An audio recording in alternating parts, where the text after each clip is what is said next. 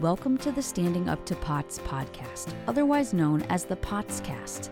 This podcast is dedicated to educating and empowering the community about postural orthostatic tachycardia syndrome, commonly referred to as POTS. This invisible illness impacts millions, and we are committed to explaining the basics, raising awareness, exploring the research, and empowering patients to not only survive but thrive. This is the Standing Up to POTS podcast. Hello, fellow POTS patients and groovy people who care about POTS patients. I'm Jill Brook, your horizontal host, and today we have an episode of the POTS Diaries with Hanna. Hanna, thank you so much for joining us today. Hello, thanks for having me. Excited to be here. We're excited to get to know you. So let's start with the easy stuff. What's your age? I am 29. Where are you now and where did you grow up?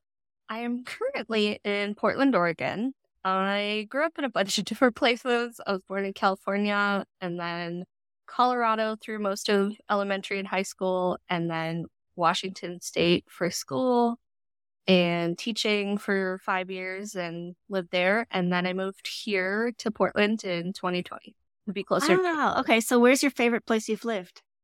Ooh, ooh, that's really hard. Maybe probably Portland. I I really enjoy being closer to my sister again, and she's lived here for a while, and now we live in the same city again. So that is really great because we're pretty close. Very nice. Okay, so how would your friends and family describe your personality? Kind and compassionate and patient, creative, supportive, artistic, and crafty. Ooh, tell us more about the artistic and crafty stuff. I really love doing a lot of therapeutic art and like it is art therapy, but it's like self guided kind of stuff. So I found that has been really fun. I also bullet journal. So I get really cre- creative with that kind of stuff and do a lot of calligraphy. And did you call that a bullet journal? A bullet journal? Yes. yeah. What is that? It is where I have just pretty much start with a blank dotted grid journal and turn it into a planner. And yeah, it's a fun way for me to be creative, but also stay organized. And yeah, so I make my own like weekly and monthly planner out of just like a blank journal. Very smart. I like that. It's okay. if we were to force you to brag about yourself, what are you good at? Um, two things come to mind. One is the artistic and crafty kind of thing. My team at work actually just gave me a little award for bringing the community together by making cool artistic group birthday cards and things like that. Gosh, um, okay, wait a second. Tell us more about that. that sounds neat. I am, um, yeah, I work in a museum and we have a museum engagement team with all the educators and we like to support each other and, and encourage each other in one way. I feel like I contribute best to that is making pretty birthday cards for everyone and making them big enough for everyone to sign them. And my team recently gave me a little award, just recognizing that that is something that helps our community bring us together and things like that. Very uh, cool. The other thing would be also work related, but I, I know a lot about snakes. wow, I did not see that coming. Yeah, it's kind of left turn. It's the other side of me. I'm a science educator at a museum. And so one of the spaces I get to work in is with our animals. So we have a couple snakes and I get to handle them and take care of them. And every Saturday, tell my coworkers a little fun fact about snakes. Wow. So have you come to a point where you really just genuinely love snakes? You don't feel like the ew, disgust response? Yes, 100%. I don't think I've ever really had a ew, disgust response to them. Like I've always been fascinated by them. And my favorite thing is when I do get to get, we have a ball python that's really chill and we let people touch him and pet him, like, you know, under my guidance and care.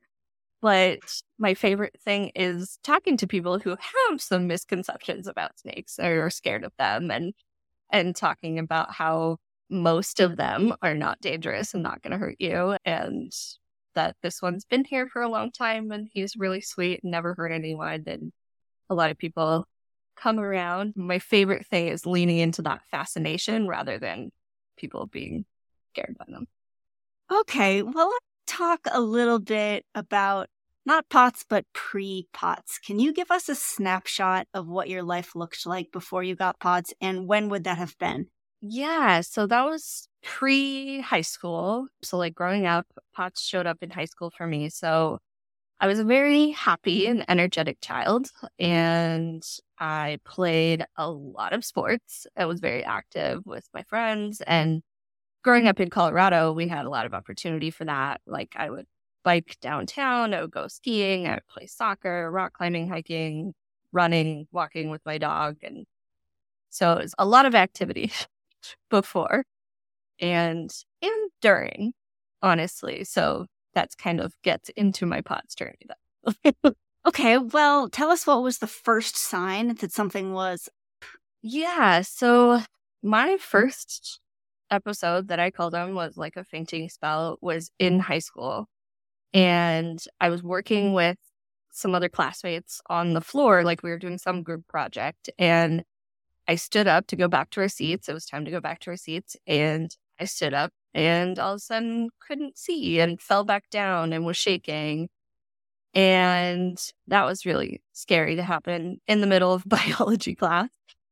And yeah, that was just my first one that I remember. And I didn't take it very seriously for a long time. And uh, yeah. So did I, it keep happening or? It did, not that dramatically, but it would happen periodically in my late teens. And I don't remember the teacher saying anything, unfortunately. But also, I I had a, a, classmate just make some really awful comments when that happened, and that stuck in my head. And then when I started talking about it or like telling people, like, oh, I feel kind of dizzy when I stand up, and like I, I and don't feel great, and like feel lightheaded.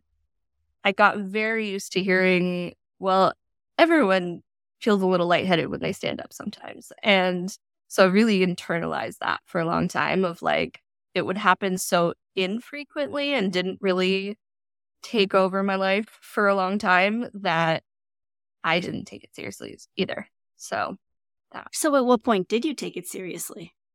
Well, probably three or four years ago, it started progressively getting worse. And also in my late teens, early 20s, I also had a lot of mental health side of things that were taking the priority in my medical journey at the time. And at, I mean, I also got diagnosed with anxiety and depression, but like for other reasons, I don't think was very related to my POTS at the time. But then it started getting more serious to where in 2022, I started blogging my episodes and like noticing that like it was happening probably about one to four times a month where I would stand up and get really dizzy. I would either lose vision, I would fall down, I would shake. And it started a journey, those however many years, 10 or so years. I'd gone to periodic doctors being like, hey, I have this thing where I stand up too fast and get dizzy. And no one really took it seriously. I had a lot of, took my blood pressure, like orthostatic, and then not seeing anything. So they were just I don't know. But when I started logging it and having pretty serious ones where I would just like wake up on the floor and not know what happened, and I lived alone a lot of the time. And so it started happening, yeah, one to four times a month in that. And then this year it started increasing to where it was happening like seven or eight times at the beginning of the year and oh, like 13 fainting episodes in one month. And so this year it started getting a lot worse. And I also finally got diagnosed with POTS officially this year. Okay, so how long was that altogether to get diagnosed? And do you think that the fact that you did have a diagnosis of anxiety made it harder to get diagnosed? Did they want to just attribute everything to that? Because I guess I, a lot of POTS patients who don't have that diagnosis say that's what happened. And does yeah. it even worse? I've definitely heard that. So it took about 15 years from that first episode to now getting a diagnosis. And I don't think the anxiety played much of a part in it because that was a true diagnosis. I also had anxiety, but like I think it finally took being referred to neurology. And neurology had its own adventures. I probably went jumping through hoops for neurology kind of testing for about a year or two before them being like, no, I think it might be this thing called POTS and you should talk to cardiology. And then finally getting, you know, a month to see my primary care to get a cardiology referral. And that was three months out. And and then that kind of finally got the ball rolling with the cardiology. I've gotten diagnosed by a naturopath and by a cardiologist now with POTS. And my first diagnosis was with the naturopath. And it was actually my psychiatrist who said for the first time to me, it was like, this sounds like a thing called POTS. And she was like, I'm going to put my feelers out and see if I know anyone who diagnoses or treats this. And ended up referring me to the naturopath. My first appointment with her, I took a really long medical intake, and she was the first one who was really like, I believe you. This sounds like POTS. And then from there, we kind of started some treatment, but also did like essentially a standing test to diagnose and was positive and I got diagnosed with POTS. But then was also going down the cardiology route at the same time. So I got that diagnosis from her right before the cardiologist consult. And the initial cardiologist was not a great experience. When I told him that, I was like, I just got diagnosed with POTS from this naturopath. He started explaining to me and kept saying things like, well, in a real POTS diagnosis, and just kind of very dismissive. At one point, told me I might outgrow my symptoms, but did eventually order the couple of tests that I needed, like a heart monitor and an echocardiogram. And so those all have now happened, actually, just in like the last month. And all of them came back with no, it's not a heart rhythm or structure issue. You just have POTS. And I finally saw the electrophysiologist who I thought I was trying to get a tilt table test from. And because the, all the research I've done has been like, you need that for a solid diagnosis. And he started explaining to me how he wasn't going to order one. And I was starting to get upset, but he kind of followed it with because I believe you and you have a history, and let's just start treating you so that you feel better. And so that was like, okay.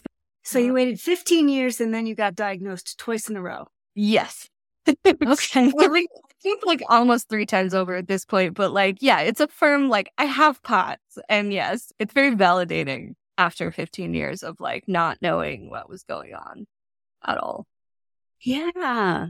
And does having a diagnosis help you? Because of the diagnosis, have you gotten access to new information or treatments or things? Has it made a big difference or are you still yes. living with the same symptoms that you always had been? I think a little bit of both. I think, like, at first, with the naturopath, most of what I did was lifestyle changes. And she introduced me to a lot of the hydration piece and electrolytes and still working on those compression types. Can't figure out which ones are going to work for me. But we worked on a lot of those things.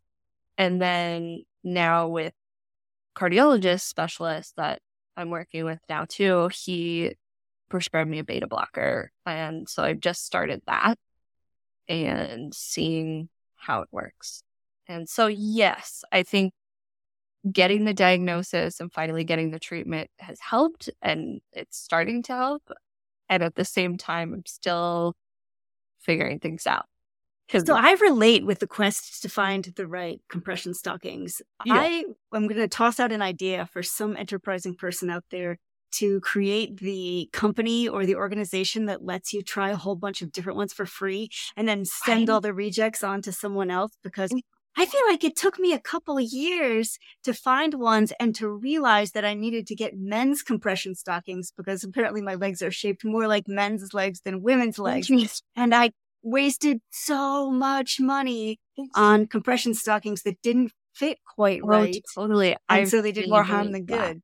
Yeah. I think so, right now it's just like what I pay the most attention to is their return policy. I have to figure out if these are going to work for me. But if not, I need to be able to send it back. And yeah. it's the whole thing. Okay, so what's the biggest life change you've made because of POTS?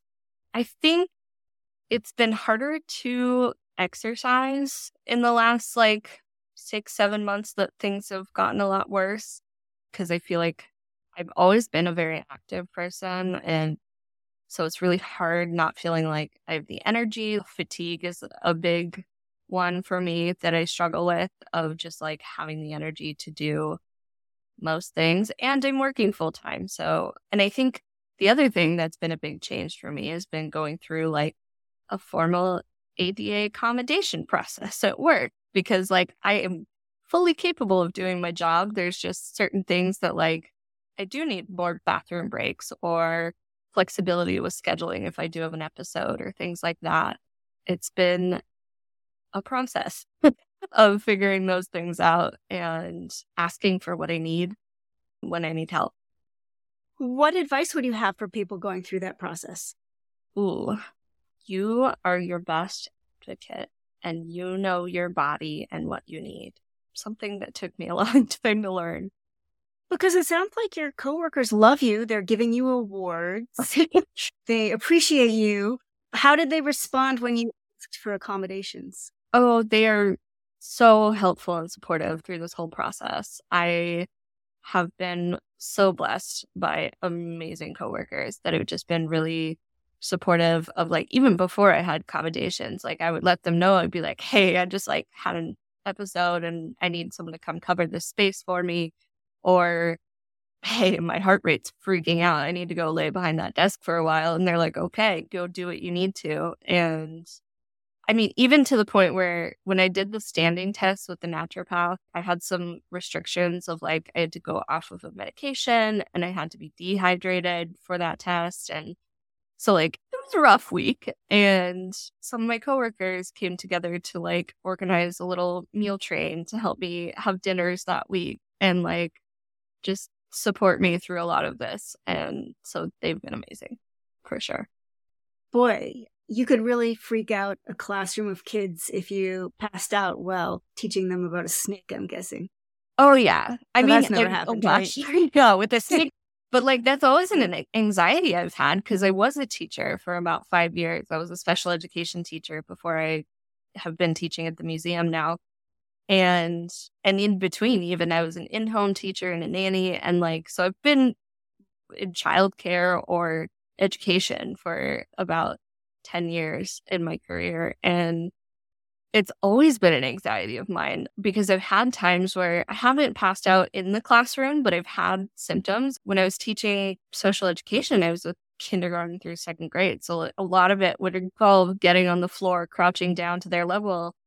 And when it was didn't come sometimes, like I would have to hold on to things. I always had that anxiety in the back of my head of what if I pass out in the middle of class? And like, what is that going to do? Thankfully, that never has happened. But like, even with the classes I've taught here at the museum, I've had to take breaks in between classes of just like laying on the floor and and and having someone help reset my classroom. So it's been a challenge being in both in education and having taught for sure.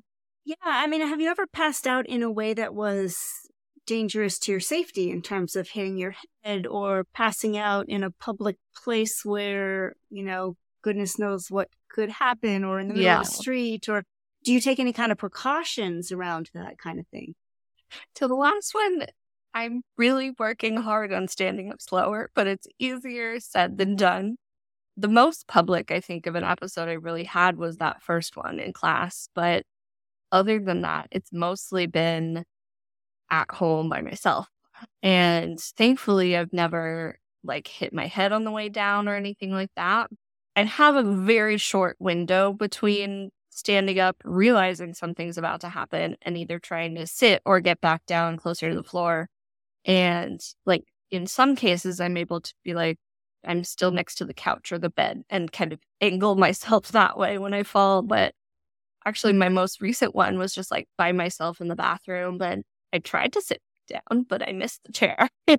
and like I didn't injure myself, but I, some of my episodes, I have convulsive syncopes. So I'm shaking as well when I've fallen down. And so the most recent one, I was on the bathroom floor and kind of bumping my head on the floor, which was not fun, which gave me quite a headache. Mm-hmm. But yeah, so it's very scary to have those like by myself. And I don't have much of a system. I mean, I've thought about like something like a, a service animal, but don't know if I have the means right now to make that happen. But I have my emotional support animals, but they don't hum too much except for like, you know, the emotional side afterwards, but the safety not as much. Yeah, for sure.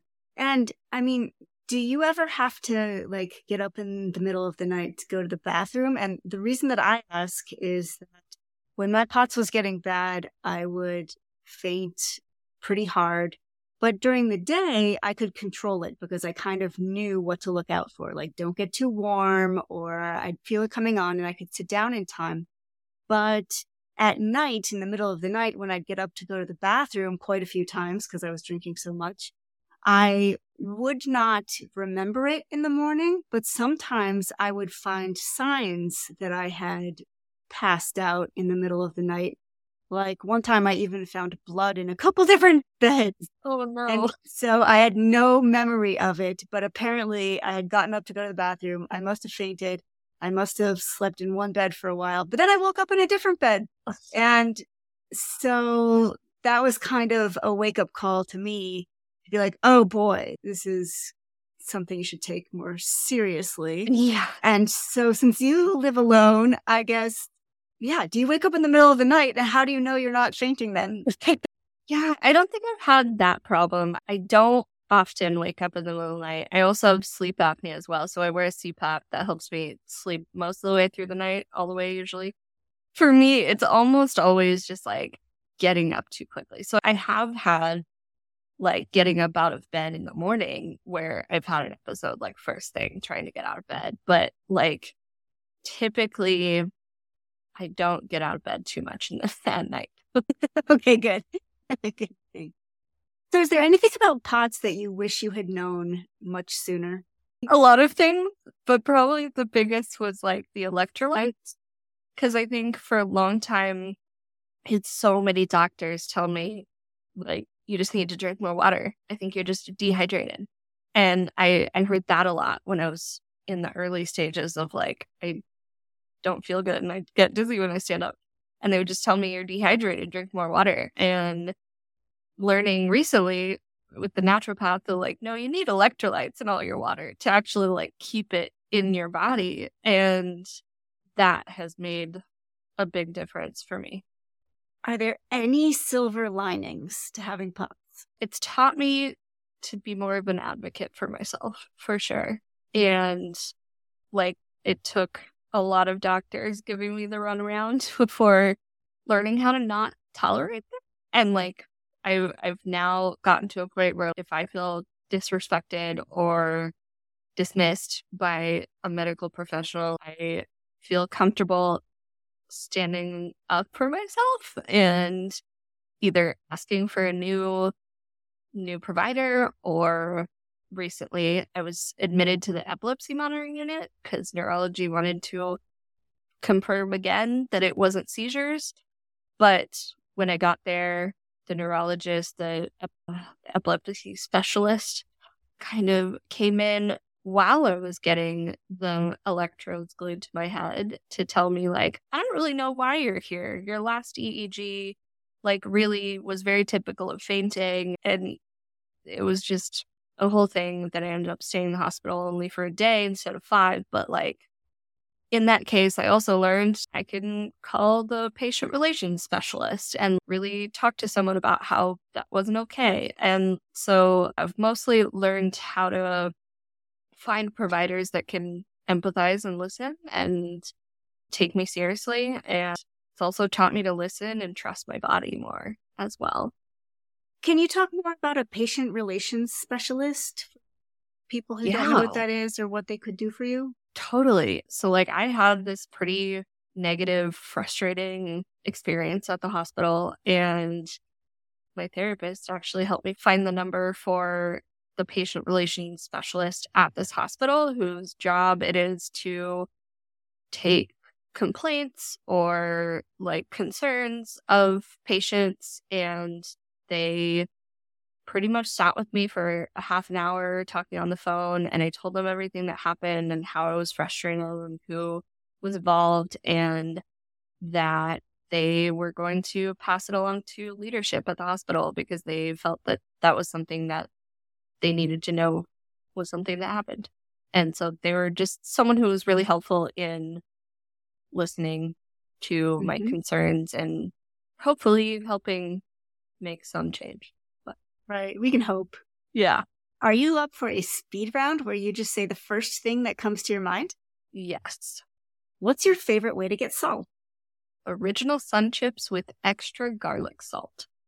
What is the drink you find the most hydrating? My favorite is watermelon Propel. People keep saying that. It does not sound as good as it must be. I'll have to try it before I discount it. I recommend it. what is your favorite time of day and why? Um, probably just sunset because as an artist, I love taking pictures of nature and painting pretty things. Where is your favorite place to spend time? Ooh, there's a park that I live really close by here in Portland and called Mount Tabor, and it's my favorite. How many doctors do you think you saw over the years for what turned out to be POTS? I think at least 10, but that's just the ones I can remember in the last four or five years.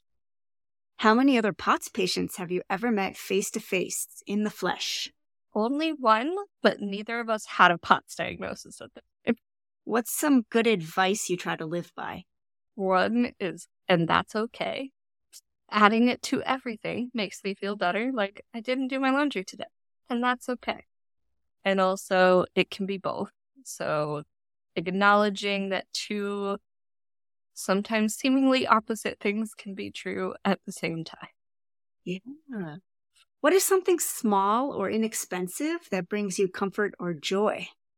The way that I started describing my brain fog to people around me, I just explain it as there's just one piece of wet spaghetti that is driving my brain, and her name is Noodle. And she struggles, and sometimes she's half a noodle, but she's doing her best, and it makes me laugh, and it brings me joy. nice. Who is somebody that you admire? Frida Kahlo. Ooh, the artist? Why? Yes. She is just someone who went through unimaginable pain and suffering in her life, but never gave up and processed a lot of it through art. And that's something I find really beautiful and inspiring. Nice. Okay. What is a food you really like to eat? Oh, I have about four meals that I can cook well myself, but my go to is probably pasta and veggie sausage with some broccoli.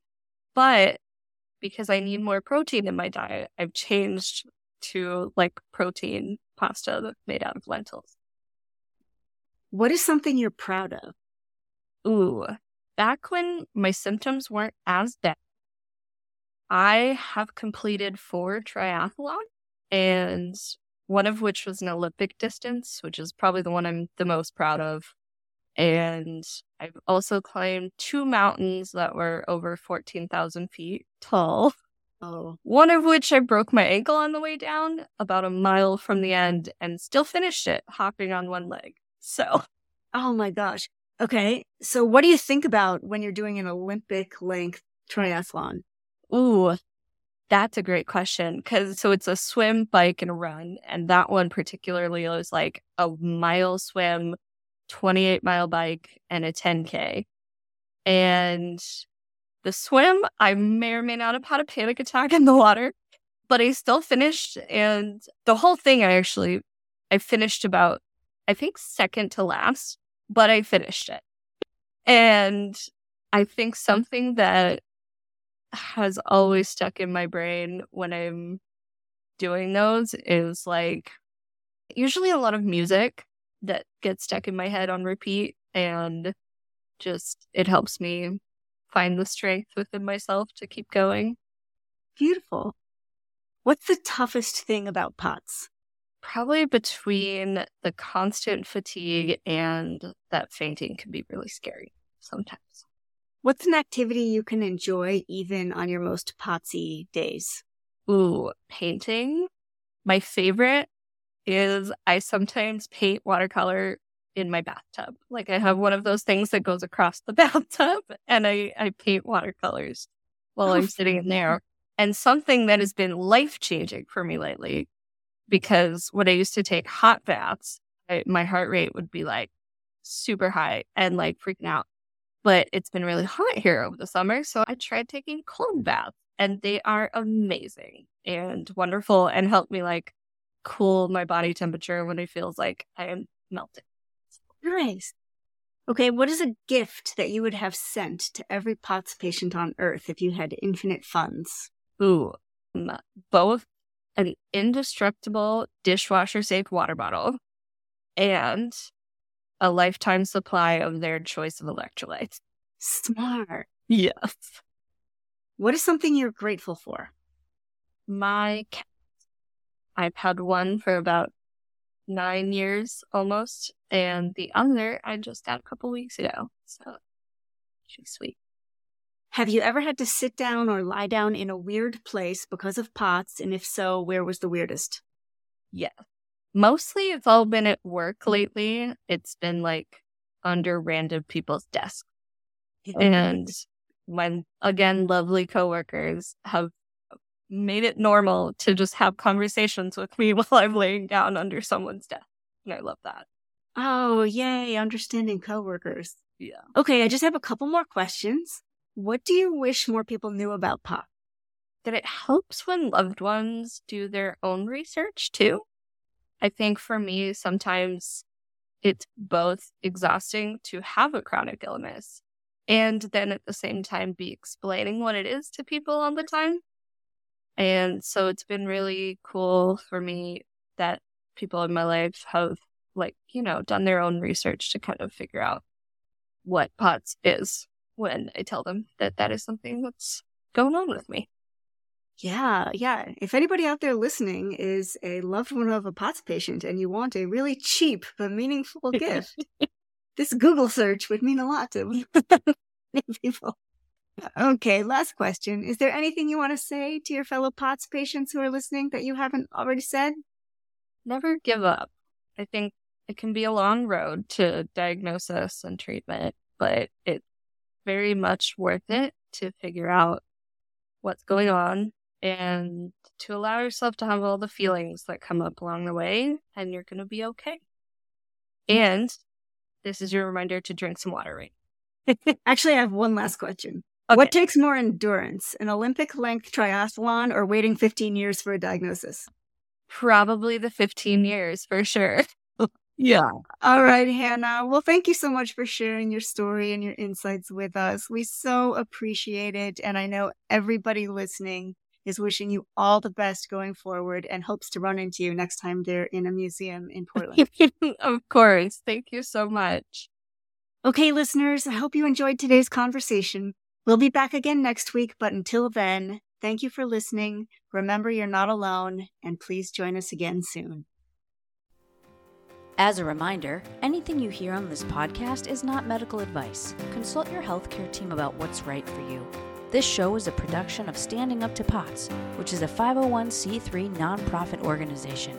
You can send us feedback or make a tax deductible donation at www.standinguptopots.org. You can also engage with us on social media at the handle Standing Up to POTS.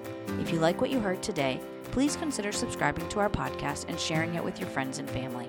You can find us wherever you get your podcasts or at www.thepotscast.com. Thanks for listening.